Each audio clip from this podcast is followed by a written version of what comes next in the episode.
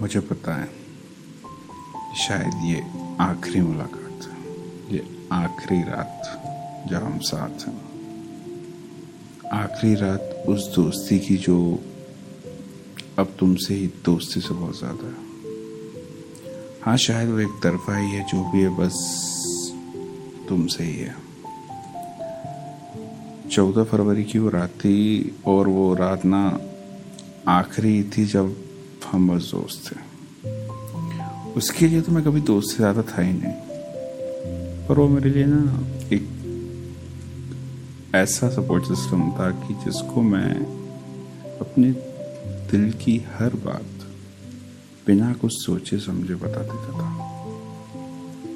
चौदह फरवरी की शाम, एक पुरानी सी कार, हम दोनों बारिश, गाने मतलब पूरा मौका था, पूरा दस्तूर था, बस हिम्मत नहीं थी। उसने बैठते ही पूछा उससे कि आज हम कहाँ जाएँगे? उसको तो याद भी नहीं था कि आज चौदह फेब है और भी है। हम बैठे मुझे पता था कि आज लास्ट है। शायद इसके बाद मुलाकात हो, ना हो। इसलिए मैं ना हर एक मिनट जीना चाहता था। हम बैठे और पूरे शहर में हम सिर्फ़ घूम रहे थे।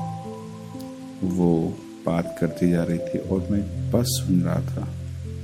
बस उसको ही सुन रहा था। मतलब मुझे नहीं पता कि वो क्या बोल रही थी। बस मैं ये सोच रहा था कि ये जो रात है ना, ये कभी ख़त्म ना हो। ये रात ऐसे ही चलती जाए ये गाड़ी ऐसे ही चलती जाए। पर वक्त रुकता नहीं।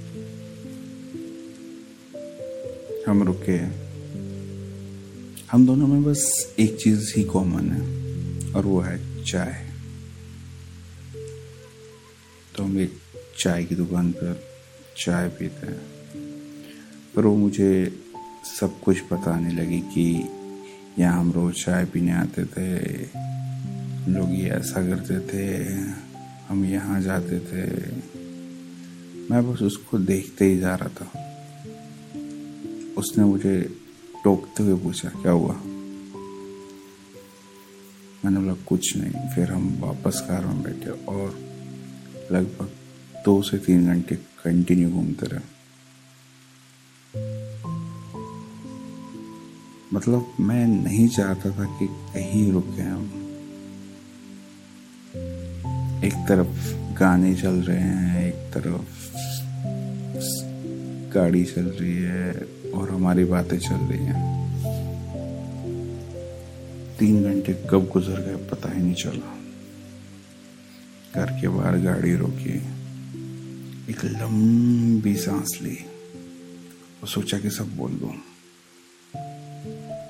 दो मिनट तक बिल्कुल सन्नाटा था।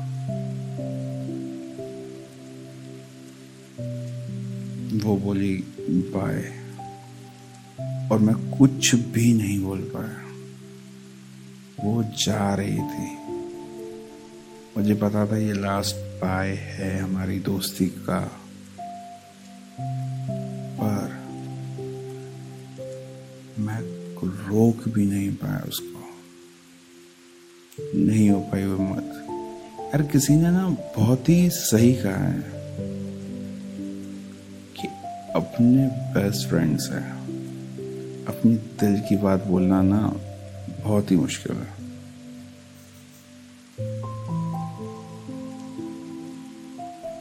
थैंक यू टू लिसनिंग अब आगे क्या होता है?